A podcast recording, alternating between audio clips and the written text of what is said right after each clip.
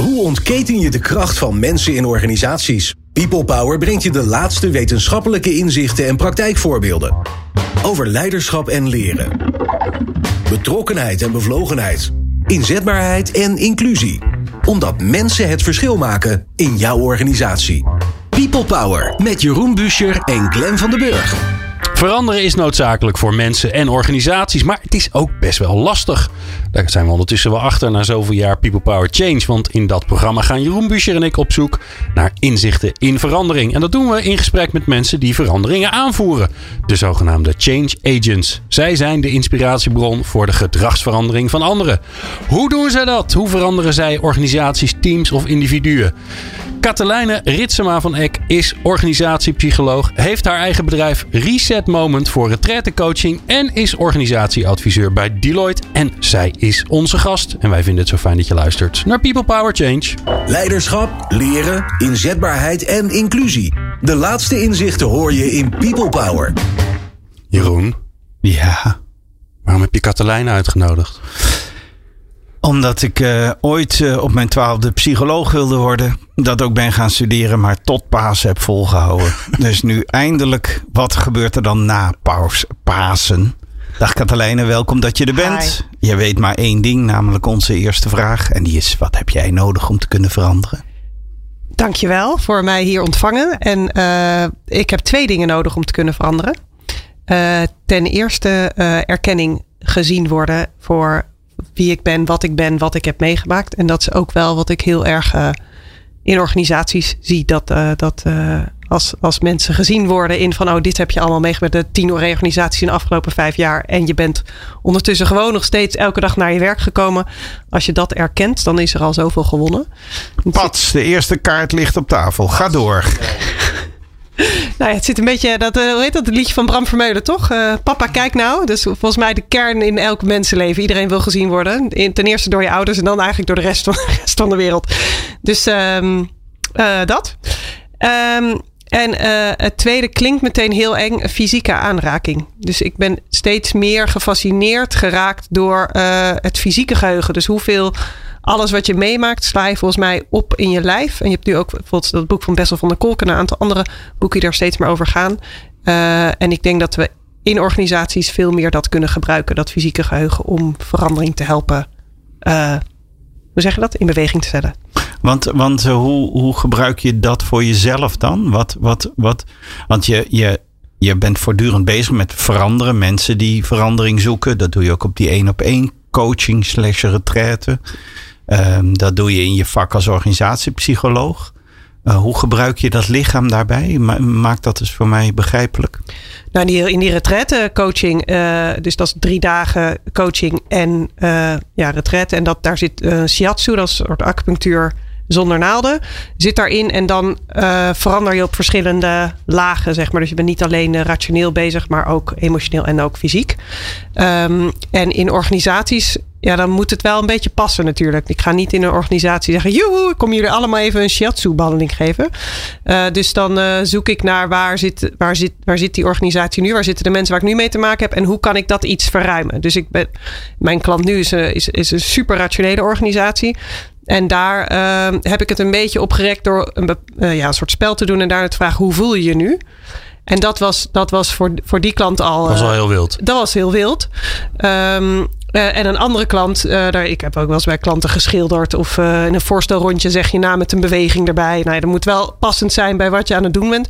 Maar ik probeer het altijd een beetje op te rekken. Naar Nou, eigenlijk- iets eigenlijk- wat er nog niet is. Analoog aan die vriend van mij die ooit zei: tuinderszoon is die. Als er emoties komen, dan wil ik graag dat alles zo snel mogelijk weer normaal wordt. ja. nou, hij is niet de enige, denk ik. Ik ben bang, ja. Hey, en ehm, ehm, ik ga je iets voorleggen. Want eh, eh, we hebben het nu al over eh, lichaam, aanraking, intuïtie misschien wel, of gevoel. Ehm, ik wil je iets voorleggen. Ik las in de krant, en dat velen met mij waarschijnlijk, het opmerkelijke bericht dat 2,9 miljoen mensen in juni of juli, daar wil ik vanaf zijn, in Amerika ontslag hebben. Maar ze hebben het niet gekregen. Ze hebben het genomen. The Great Resignation. Ja, een grote ontslaggolf. Maar nu eens een keer niet vanuit de organisatie, vanuit de mensen zelf. En de eerste verklaringen zijn dat mensen, doordat ze opgesloten zijn geweest in een lockdown, heel herkenbaar, teruggekeerd zijn naar de essentie en zich afgevraagd hebben: Is this all there is in a circus? Zoals een liedje uit de jaren tachtig was. Waarom ben ik hier op aarde? Ja, waarom ben ik, is dit alles wat er is? En, is ehm, dit alles? ja, precies. En, en wa- wat, wat, hoe kijk jij daaraan naartoe? Eh, hoe kijk jij daarnaar als organisatiepsycholoog? Wat is er volgens jou aan de hand? Want ik denk dat dit een prachtig bericht is uit Amerika. Maar ik herken het ook in onze rijke westerse maatschappij. Ja, dus ik, ik herken het dat mensen daadwerkelijk meer bezig zijn met maar waarom ben ik hier op aarde en wat wil ik dan daadwerkelijk brengen en hoe wil ik dat eh, leven dat ik heb inrichten. Ehm, ik snap ook dat mensen denken er moet iets anders soms of misschien wel alles moet anders. Ehm, ehm, en eerlijk gezegd denk ik dat dat soms wat rigoureuzer dan noodzakelijk gaat. Dus, dus soms kan, je- kan je met kleinere veranderingen, dus in je gewone werk of in je bestaande gezin, eh, als je wat meer contact hebt met je gezinsleden of met je collega's, eh, of een dieper contact of een ander contact, dat dan die behoefte waar kennelijk niet aan voldaan is de afgelopen jaren, dat die er dan al is. Snap je? Ik bedoel, dus het is een heel heftig, extreem besluit. Wat misschien wel fantastisch is. Maar ik denk in een aantal gevallen eh, dat het, dat het ehm, een, een, hoe zeg je dat? Dat je met het sturen in, je- eh, in handen van je eigen leven zachtjes bij zou kunnen sturen. En dan al heel veel kan bereiken. Dat het roer niet altijd om hoeft. Nee, niet zo keihard. Zegt degene die mensen drie dagen meeneemt in een retraite om daarover het wezen van hun leven na te Ja, denken. goed hè? Ja. Vervolgens het roer om te gooien. Eh, Nou, te zeggen, we zijn drie dagen weg geweest, hoor ik al even van, ik zou vooral doorgaan. Maar nee, zo bedoel je het niet. Nou, wat ik wel leuk vind, is dat mensen dan eh, het gevoel hebben dat ze het roer omgooien. Terwijl er uiterlijk niet zoveel verandert. Dus bijvoorbeeld, ik had één keer een meneer in die drie dagen. En die, die heeft eh, grotendeels zijn leven hetzelfde ingericht. Maar die zei: eh, Ik kan nu veel meer denken. En nu, is, nu heb ik vandaag zin hier en hierin. En ik ga dat organiseren. En daarnaast komt de rest. Terwijl die vroeger eh, in zijn hoofd heel erg was: oké, dan moet ik dit voor mijn baas. En dan moet ik dit voor mijn vrouw. En dan moet ik de kinderen naar school. Dan moet ik de eten koken. Dan moet en die zat in een soort van. In zijn hoofd, in een soort stroom. eh, dat hij altijd voor iedereen aan het bedienen was. En daarna zat hij eh, meer eh, in contact met zichzelf. En vanuit zichzelf ze- was hij zijn leven aan het leven. Terwijl het uiterlijk niet eens zo heel erg verschilde van daarvoor. Maar voor hem was het echt revolutionair anders. Ik ga eventjes macro-economisch op de rechtervleugel van de VVD-stoel zitten. En eh, is dit nou verwend gedrag van een geperverteerde maatschappij... waarin mensen zo sneu worden dat ze niet meer bereid zijn om zichzelf pijn te doen? Hiermee, hiermee verwoord ik niet een persoonlijke mening. Maar ik, eh, om je uit te dagen. Ja. Eh, is, is al dat gedoe over wie ben ik en wat, wat moet ik eigenlijk in dit leven, is het niet gewoon heel verwend, eh, geperverteerd berecht- gedrag van een maatschappij waar mensen veel te volgevreten en verwend zijn? Ik denk dat er wel een verwend element in zit. Ik als je druk bezig bent met je eten bij elkaar te schrapelen vanuit je, vanuit je grot en je het beste te zoeken, dan ga je niet nadenken over de zin van het leven. Want je, je, je leeft van je ene maaltijd naar je andere om te overleven. Dus, dus, dus ja, daar zit een verwend element in. Eh, Maar ook ja, dat is, dat is waar we nu staan met z'n allen in de, eh, in de maatschappij. En, en is er een verbinding met de manier van productiviteit? Ik ben zelf altijd erg van, ja, wij, we doen steeds meer uniek en eenmalig werk. Steeds minder repetitief werk. Dat wil zeggen dat je eh, steeds meer persoonlijkheidskwaliteiten nodig hebt. Die heel dicht bij jezelf liggen. Weet je wel, beïnvloeden, empathie, communiceren, creatief zijn. Dat zijn niet dingen die je op school leert, maar dat doe je vanuit je wezen. Is, is, is dat een soort eh, eh, economische logica dat zingeving een steeds grotere rol in, in onze organisaties gaan spelen? Of, of is het een maatschappelijk iets? Ik vind het wel een interessante vraag. Je stelt de vraag aan mij alsof ik alle antwoorden heb van Ja. alle vragen in Je de hele de wereld. Ja, het is wel de bedoeling dat jij antwoord geeft. Ja, hè? ja. Laten we wel even dat duidelijk ik zijn. gewoon alles weet. Eh, Ja. wij- je moet Ja. zo zien, wij huren jou voor 0 euro in Ja. om onze vragen waar wij mee worstelen. Voor Ik ons. heb er Je ook nog een paar namelijk. Hallo, Ja, hallo. Ja, en snel een beetje. Want de tijd loopt. Ja. We hebben maar een uur. Ja. Ja, nee, ik Anders betaal je je kapot. Nu kan ik je gratis therapie krijgen. Waarom? Fijn hè? Ja, heerlijk. Ja. heel fijn. Het is een retraite van een uur dit. Met aanraking. Nee, dat is nog niet... Nee, eh, nee, nee, het nee, mag dat wel weer. straks hè? We straks dan, we gaan zo dansen. tijdens Ga de door, muziek. ga door.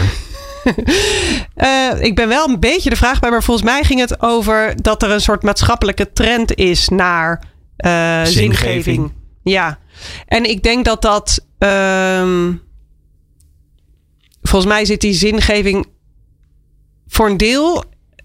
Het zou maar zo kunnen, gok ik. Maar ik, ik, uh, ik heb niet alle antwoorden op alle vragen. Helaas, sorry, ik moet jullie tussen. Maar het zou maar zo kunnen samenhangen met. Um, dat we vroeger veel meer georganiseerd waren in groepen waar je automatisch toe behoorde. Uh, waardoor dingen alweer veel meer bepaald waren voor je. Um, uh, en dan hoef je daar ook minder over na te denken. Dus bijvoorbeeld wat, het, een, een extreem extreme of een, uh, een, ja, extreem, een versie daarvan is, denk ik. Uh, dat je nu bijvoorbeeld ziet dat er bij in middelbare scholieren dat er, dat er veel meer mensen zich afvragen: maar ben ik eigenlijk wel een man of ben ik eigenlijk wel een vrouw? En wat wil ik dan wel zijn en niet zijn? En volgens mij is het heerlijk dat je die vrijheid hebt, dat die er is, dat je ook daadwerkelijk kan uh, kan gaan voelen van binnen. Maar wat ben ik nou eigenlijk en wat wil ik nou eigenlijk zijn? Uh, tegelijkertijd, doordat die kaders er niet zijn, moet je ook veel meer gaan nadenken over. Ja, maar, maar wil ik wel in deze stad blijven wonen waar mijn ouders al wonen? En wil ik wel dit gaan studeren? En wil ik wel hetzelfde beroep als mijn ouders? En wil ik wel het geslacht wat ik toevallig heb gekregen toen ik werd? Wil ik wel, wat ik uiterlijk heb gekregen? Toen, snap je? Dus, dus er is ook heel veel, door, doordat er minder kaders zijn, wordt het ook wel veel ingewikkelder. Nee, als ik concluderend zou je kunnen zeggen dat we hebben een economie gebouwd waarin we niet meer aan het overleven zijn, maar langzamerhand toekomen om na te denken: wat wil ik eigenlijk zelf in het leven?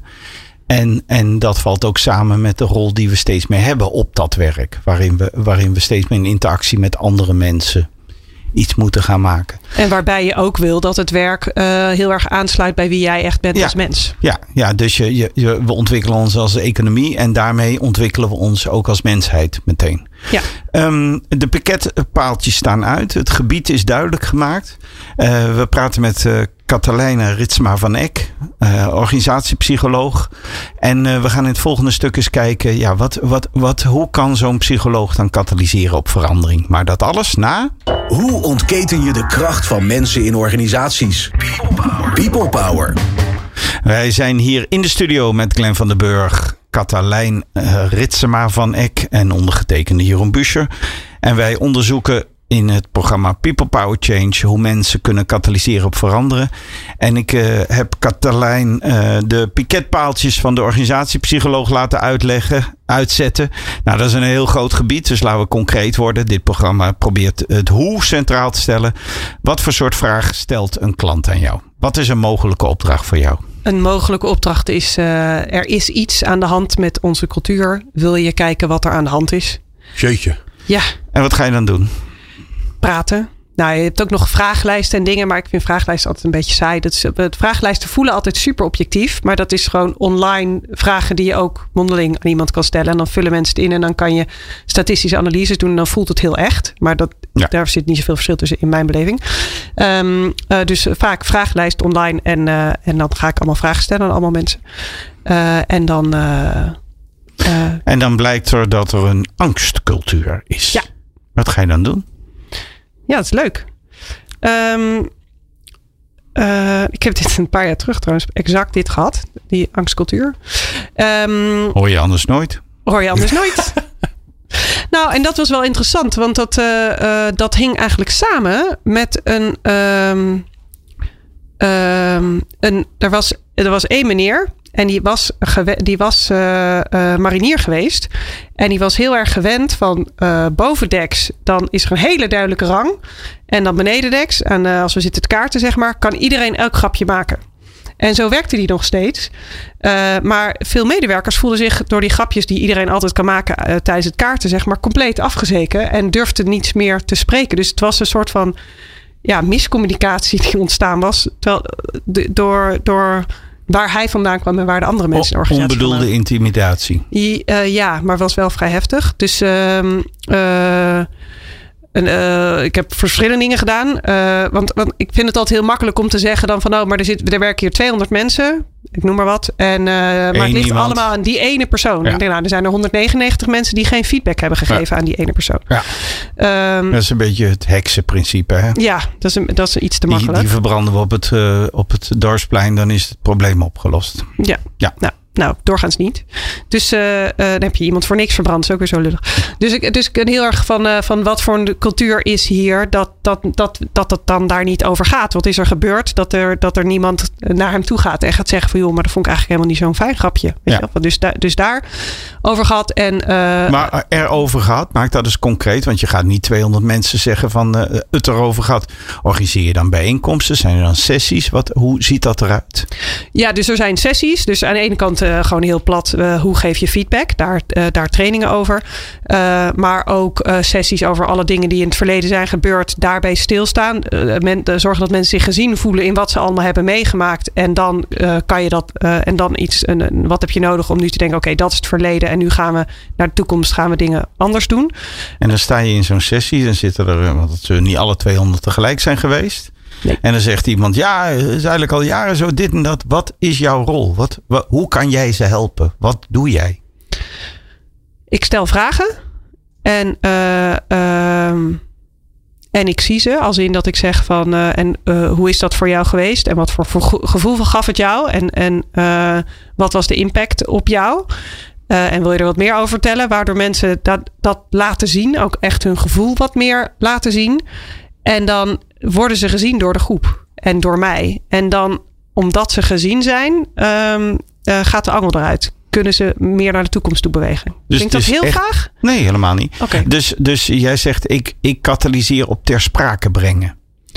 Dat, ter sprake brengen. Um, uitspreken. Uitspreken.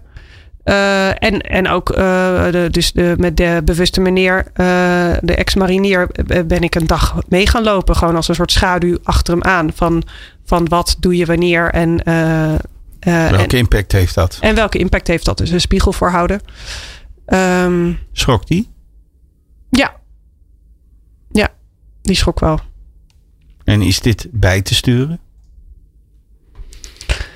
Ja, dat, het is bij te sturen als uh, vaak helpt het om te snappen waar het vandaan komt. Dus, dus toen hij door had van, oh, maar wacht even, buiten op het dek en, uh, en, uh, en aan tafel tijdens het kaartspelen, daar zit het hem in.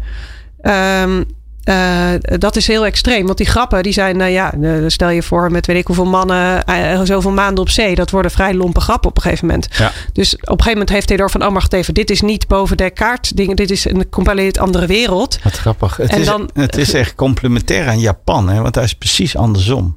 Daar heb je ook bovendeks, onderdeks. Maar dat weet iedereen. Dus op vrijdagavond word je dronken met elkaar. En dan, dan zeikt iedereen, iedereen af, inclusief de baas. Die, gaat ook, die hangt ook dronken in je armen. Dat maakt allemaal niet uit. En dat werkt opluchtend om dan bovendeks met Weer. elkaar in dat stramien te kunnen zitten. Dus Wat leuk. Dat, maar ik heb wel dus bij dat aflaat. Hoe heet ze nou? Pauline Cornelis bij dat programma was wel van dat die mensen dan niet eerder naar huis mogen dan de baas dan weer op die vrijdag. Dat is dan wel weer een beetje oh, Ja, dat zou kunnen. Dat ja. zou kunnen. Nou, bovendeks altijd een beetje meespelen. Ja. En, en heb je dit nou geleerd? Of ben je dit gaan begrijpen? Um, ik denk dat er, ik ga, je gaat natuurlijk niet voor niks psychologie studeren. Dus ik denk dat er altijd wel een beetje in zit.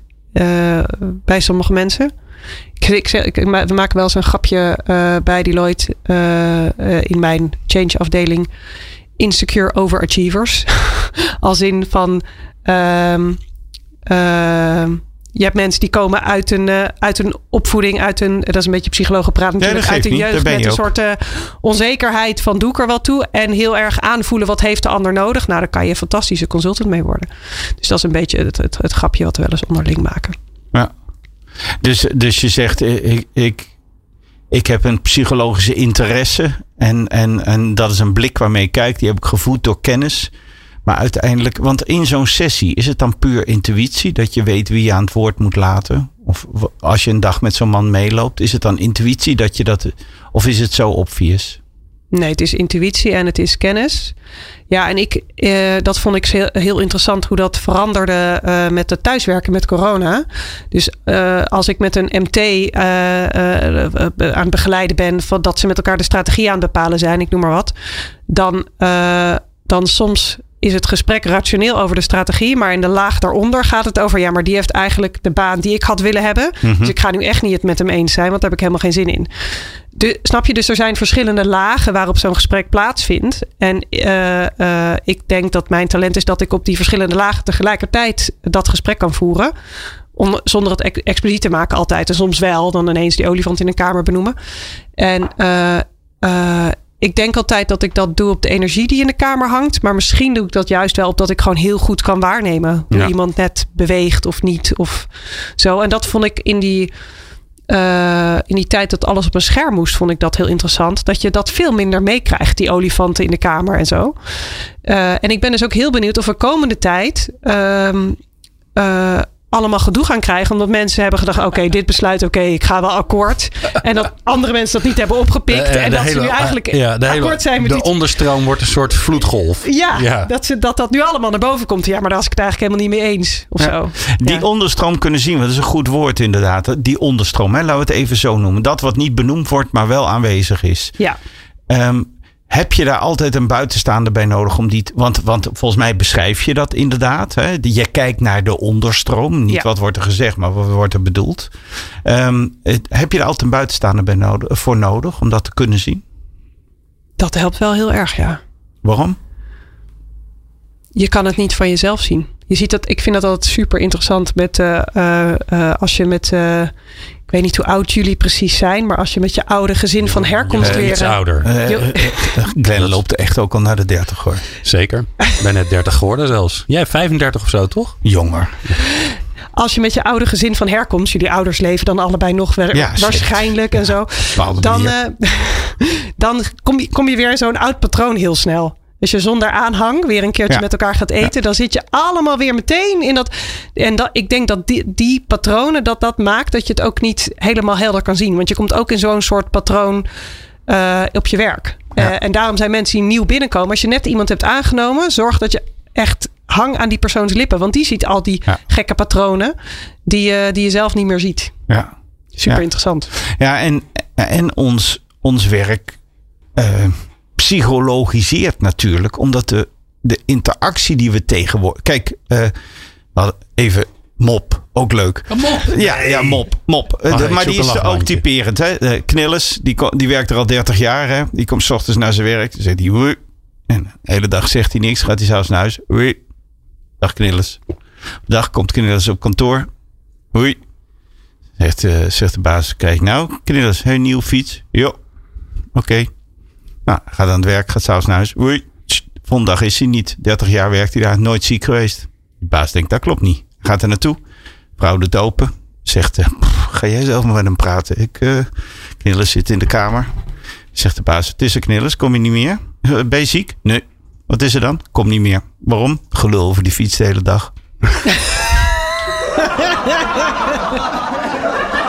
Hey, Door die lach wordt hij toch... Kijk, sociaal, eh, psychologie wordt toch Ja, ja, leuker ja. door die lach. Nee, daarom. Hey, maar, maar, Lachbandjes werken altijd eh, goed. eh, waarom deze... Ik lachte eh, echt hoor. maar- Ja, heb je me nee. nu opgenomen? Dat nee, nee, in nee. het bandje kom ook. Nee, Dat ja. het bij iedereen die lacht. Ja, ja. Maar d- dat, is, dat, is, eh, dat, dat tekent wel een cultuur die nu ondenkbaar zou zijn. Dus ons werk is veel communicatiever geworden. Het, Zeker. het, het, het werk in de koekjesfabriek waar je gewoon de hele dag praat je pot, maar verder geen communicatie. Dat kan niet meer, want we werken in die teams alsmaar met elkaar samen. Dus werk psychologiseert ook steeds meer. We, we, we staan steeds meer in interactie.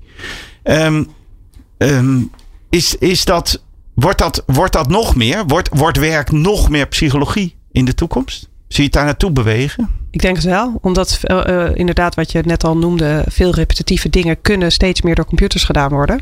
Dus ik denk dat juist eh, creativiteit en psychologie en contact en communicatie. Dat dat steeds belangrijker wordt. En, en nog een laatste vraag daarin. Jij kiest dan zelf om naar groepen te kijken, om daar die onderstroom te benoemen. Maar je werkt ook één op één met mensen. Is dat een wezenlijk verschil? Nou, het is iets minder complex. Omdat je één persoon hebt en alle onderstromen in één persoon. En in de interactie maakt het wat, uh, daar moet je wat meer analytisch voor zijn. Maar één op één kan je weer wat dieper en durven mensen wat meer bloot te geven. Dus het heeft allebei een andere. Maar de organisatiepsycholoog of de psycholoog katalyseert dus altijd door echt te kijken wat gebeurt er, maar zie je niet, dat te benoemen en om het dan weer constructief te maken. In ieder geval ik. Ik weet niet of elke psycholoog dat doet. Dat zullen we zien. Wij uh, danken Katelijne Ritsma van Eck voor uh, deze inzichten in haar beroep. We zijn er nog lang niet, maar we gaan er heel even uit. Gaan we direct naar onze columnist? Ja, ik heb het grote. Nee. Oh, we krijgen eerst nog een muziekje, dames en heren. Blijf er vooral bij. Uh, People Power Change. Hoe katalyseren we op verandering? Gaan we doordenken na, um, na dit en met Harry ook nog. Ook nog. Leiderschap, leren, inzetbaarheid en inclusie. De laatste inzichten hoor je in People Power. Het woord is aan de psycholoog der psychologen. Alle aandacht voor Harry Starre. Dankjewel Jeroen. Vanuit een zonovergoten Nice deze keer. De titel is Woordhaat en het eindigt met leiderschap. Uh, zoals mij nou altijd hè, in dit programma. Uh, woordhaat. De term woordhaat heb ik uit de biografie van Hubert Smeets over de wonderbaarlijke politicus Hans van Mierlo. De man met het doorleefde gelaat en, het en de aantrekkelijke stem. Citeer mijn moeder. Liefhebber van paradoxen en van cultuur en belezen ook.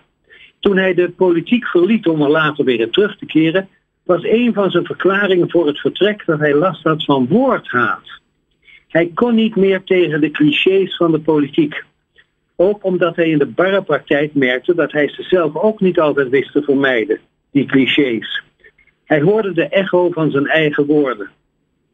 Elk vak heeft er last van. Voetbalcoaches die uitwisselbare taal gebruiken, journalisten die uitwisselbare vragen stellen. Maar voor iemand als Hans van Mierlo, die van de taal hield, was het onverdraaglijk. Zoals muzak in een lift voor een professionele muzikus onverdraaglijk kan zijn, of een obligaat schilderij met tulpen voor een kunstenaar. Ik heb het met leiderschap, met woorden als transformatie en transitie. En ik heb er trouwens een hele stapel van. Vroeger was er altijd wel iemand die op een symposium opstond, aan het eind vaak, om wanhopig uit te roepen: wanneer gaan we nou iets doen? Daarmee eigenlijk suggererend dat betreffende persoon iemand van de daad was. En dus het hele symposium had moeten uitzitten. Maar veel vaker heft er tegenwoordig een koor aan dat vraagt om leiderschap. Een koor dat de problemen terugvoert op het ontbreken van leiderschap of aanmächtig vraagt om nieuw, ander, inspirerend dan wel coachend leiderschap. Pak er maar wat uit. Iets met leiderschap. Want dat faalt. Vroeger moesten zaken beter georganiseerd worden of beter gemanaged. Nu is er behoefte aan een andere cultuur en vooral aan leiderschap.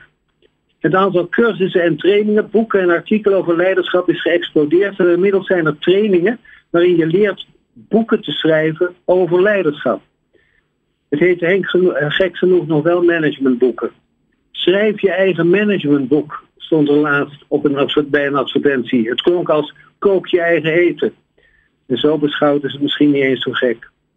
Mijn woordhaat is zelfhaat. Ik voel me medeschuldig. Als, er weer groepjes, als ik weer groepjes in het bos zie gaan of zie klonteren rond een flip over. Mijn schuld, denk ik dan. Door mijn schuld, door mijn allergrootste schuld. Een keer stopt het wel, dacht ik steeds. Ze moeten toch een keer aan het werk, zou je denken. Maar dan heb ik onvoldoende door dat het uh, geven en ontvangen van deze trainingen een circulaire economie geworden is. Vaak begeleid door mensen die praten over werk tot hun werk hebben gemaakt. De econoom John Maynard Keynes heeft voorspeld dat we met de economische groei van na de Tweede Wereldoorlog toe zouden kunnen met een werkweek van een dag of drie. Marx was hem met die voorspelling voor, maar die citeer ik hier niet. Volgens de helaas overleden antropoloog Graeber is de voorspelling van Keynes wel degelijk uitgekomen. Maar hebben we de opbrengst van die voorspelling misgelopen? Doordat we zo verslaafd zijn aan werk en vooral praten over werk, het is net als voetballen, dat we vaak langer werken dan vijf dagen. Zeker in het beter betaalde werk. 40% schat de Graeber in, is onzin. Bullshit jobs. Maar we doen het economisch zo goed dat we ons dat kunnen permitteren. En we zouden niet weten wat, we met de resterende tijd aan zouden moeten. Dus coördineren we, stemmen we af, vormen we klankbordgroepen, project- en programma-adviesraden, afdelingen beleidsvoorbereiding en evaluatie, doen we onderzoeken, lichten we op, voor en toe. Het zijn de menuetten van het Weemse Hof, het voegt niet toe, maar wie om die reden, het helpt allemaal niet, thuis blijft, die raakt wel zijn baan kwijt. We gaan elkaar daarom professioneel in de weg zitten. Dat is doorgaans wat we doen. Het had zonder de anderen wel gelukt. En delen we onze frustratie over de stroperigheid en de trage voortgang. En overal doen we uitgebreide voorstelrondjes om het werk nog even uit te stellen. En bij alles wemelt het van de standaardteksten. Woordhaat. Dat voor anderen lastig is, dat er voor enorme uitdagingen staan, dat er meer geld voor nodig is. En leiderschap. Ja, leiderschap. Want daar ontbreekt het aan. En eigenlijk ontbreekt het aan nog meer Harry. Dankjewel. Experts en wetenschappers over de kracht van mensen in organisaties. People Power. Ja, wij praten hier met Katelijne uh, Ritsma van Eck, organisatiepsycholoog. En we proberen in People Power Change erachter te komen hoe veranderkatalysatoren helpen bij verandering.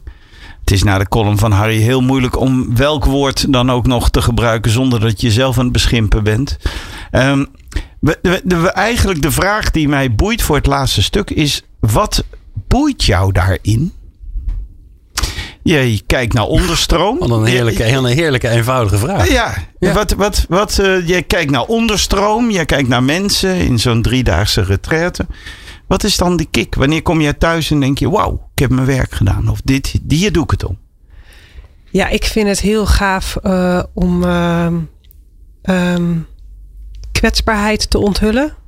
Dus dat je, dat je meer ziet dan, um, um, dan wat mensen in eerste instantie laten zien. Dus dat er, dat er uh, ja, dat kan je ook weer de onderstroom noemen. Dus, dus meer zien dan uh, dan wat je in eerste instantie ziet. En ook wat de persoon of de personen zelf in eerste instantie zien. Dus dat een soort van aha-moment. Dat mensen echt geraakt zijn van, oh, maar zo zit het. En dan dingen anders kunnen gaan doen. Dus uh, snappen hoe het zit, onthullen uh, zit erin. En dan uh, daar ook weer een soort passie in vinden. Dus dat mensen weer een, een, uh, een passie vinden van, maar daarvoor doe ik het. En dat vind ik leuk. En dat mensen dus niet dan zin hebben om met pensioen te gaan, maar zin hebben om uh, allemaal leuke dingen te gaan doen. Ja, uh, nee, je, nu, de, ik reageer meteen persoonlijk pensioen, maar. Um, Jeroen wil met pensioen. Wil ja. meer over maar niet bij ons toch, Jeroen? Binnenkort op deze radiozender. Jeroen wil met pensioen. Luistert allen. Pensioen van Jeroen. Ja, um, Programmaformat.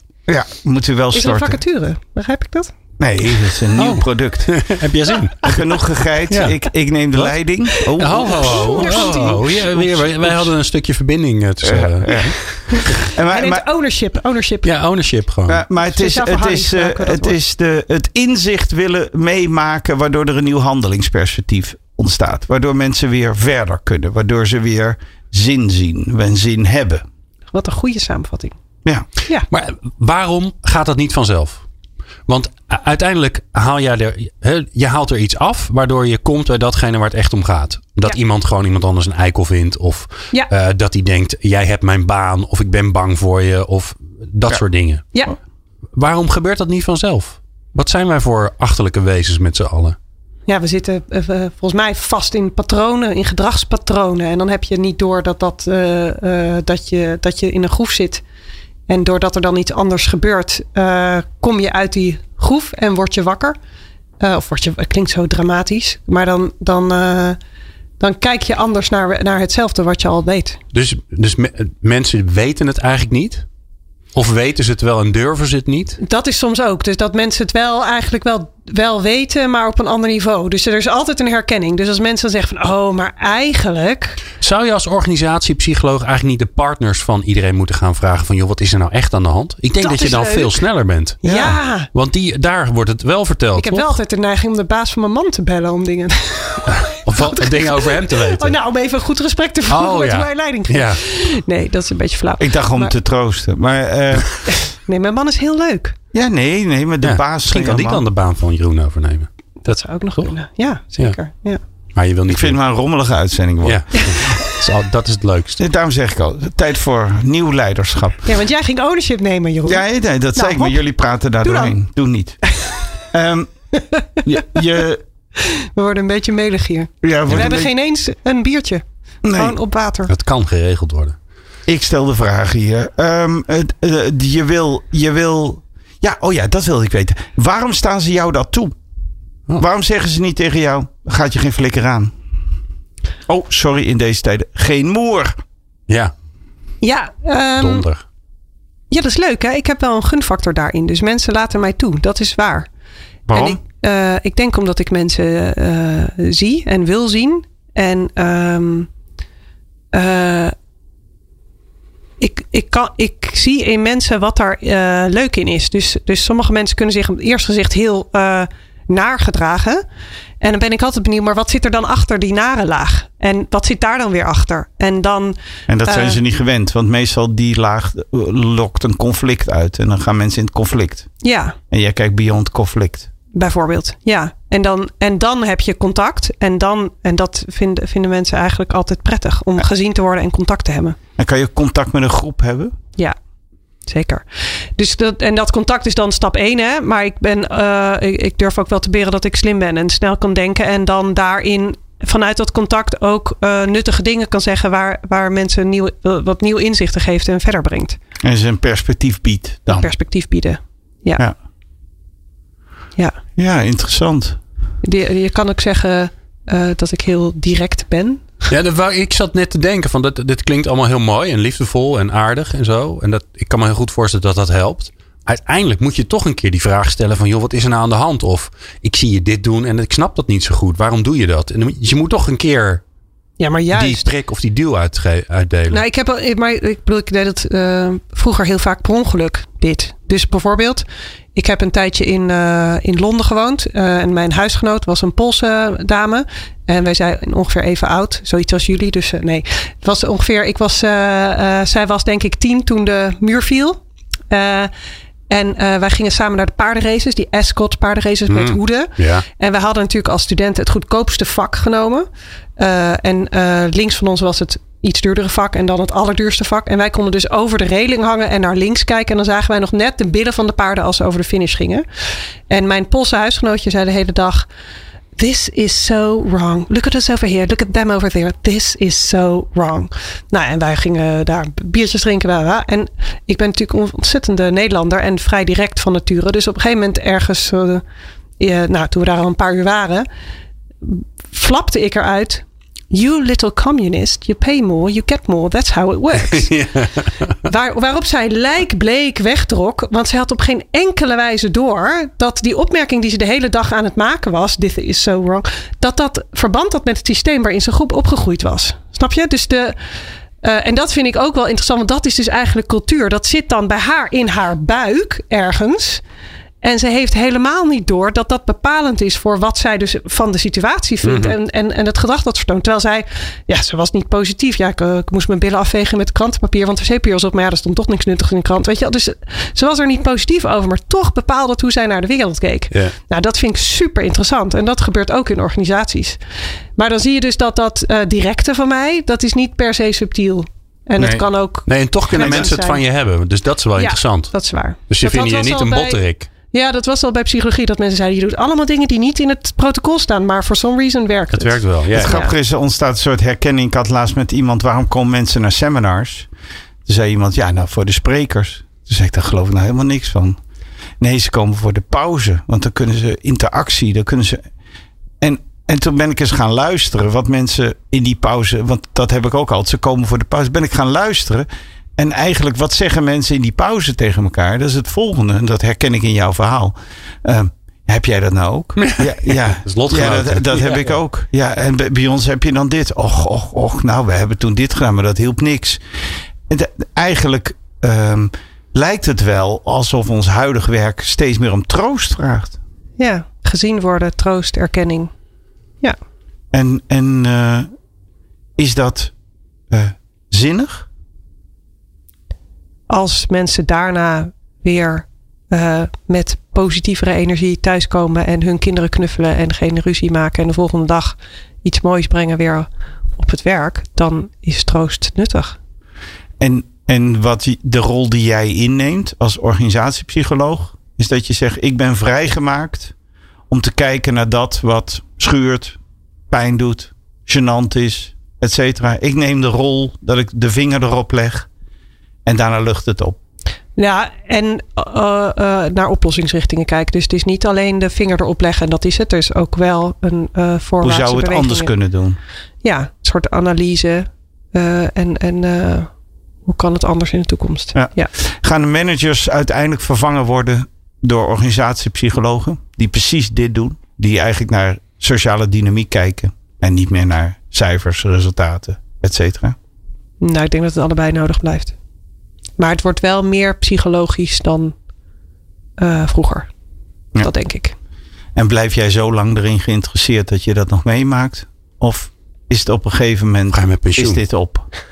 Ik vind mensen eindeloos interessant. Ja, maar echt. Ik vind mensen fascinerende wezens. En er zit, uh, in iedereen zit een, uh, zit een interessant verhaal. Dat delen wij van harte. Ik was in gesprek met uh, Katelijn Ritsema van Eck, organisatiepsycholoog. Nu nog voor Deloitte. En uh, ik werd begeleid op warme wijze. Zoals ik vroeger als kind al de veiligheid en warmte voelde. Mijn moeder haar hand in Ja. mijn nek legde. Ja, wat jullie niet kunnen zien is dat Jeroen de hele tijd bij mij op schoot zit. hè. Dat mag eindelijk weer. Eh, Dat Ja. En ik, De naam ik kriebel hem in zijn nek. Dan van diegene. Ik Ja. een beetje Die dit eenzaam allemaal met die twee mannen hier naast me. Glenn van den Burg. Dankjewel Jeroen. Eh was weer leuk. Dankjewel. Eh zoals altijd. Het was in ieder geval rommelig. Ja, nou ja, ik, ik hou er wel van. Streven jullie dat Mocht na? jij, Komt dat door mij? Nee, dat gaat vanzelf. Streven Het zit in ons. Ja, ja, ik denk niet dat jij erbij helpt, maar eh, het is eigenlijk een compliment aan jou dat we zo rommelig zijn. Maar daarover later meer. Eh, vond je deze aflevering nou interessant of rommelig? Eh, en dan kan je ons dat laten weten natuurlijk via info@people-power.nl. Maar je kunt ons ook helpen bij het verspreiden van onze podcast. Dan kun je ons vijf sterren geven of likes of duimpjes of nou ja, je weet hoe het werkt. Dat helpt ons, want dan komen we hoger in de rankings en dan gaan weer meer mensen ons luisteren en dan gaan we weer zorgen voor betere prestaties en gelukkige mensen. Dankjewel voor het luisteren. Meer afleveringen vind je op peoplepower.radio en jouw favoriete podcast app.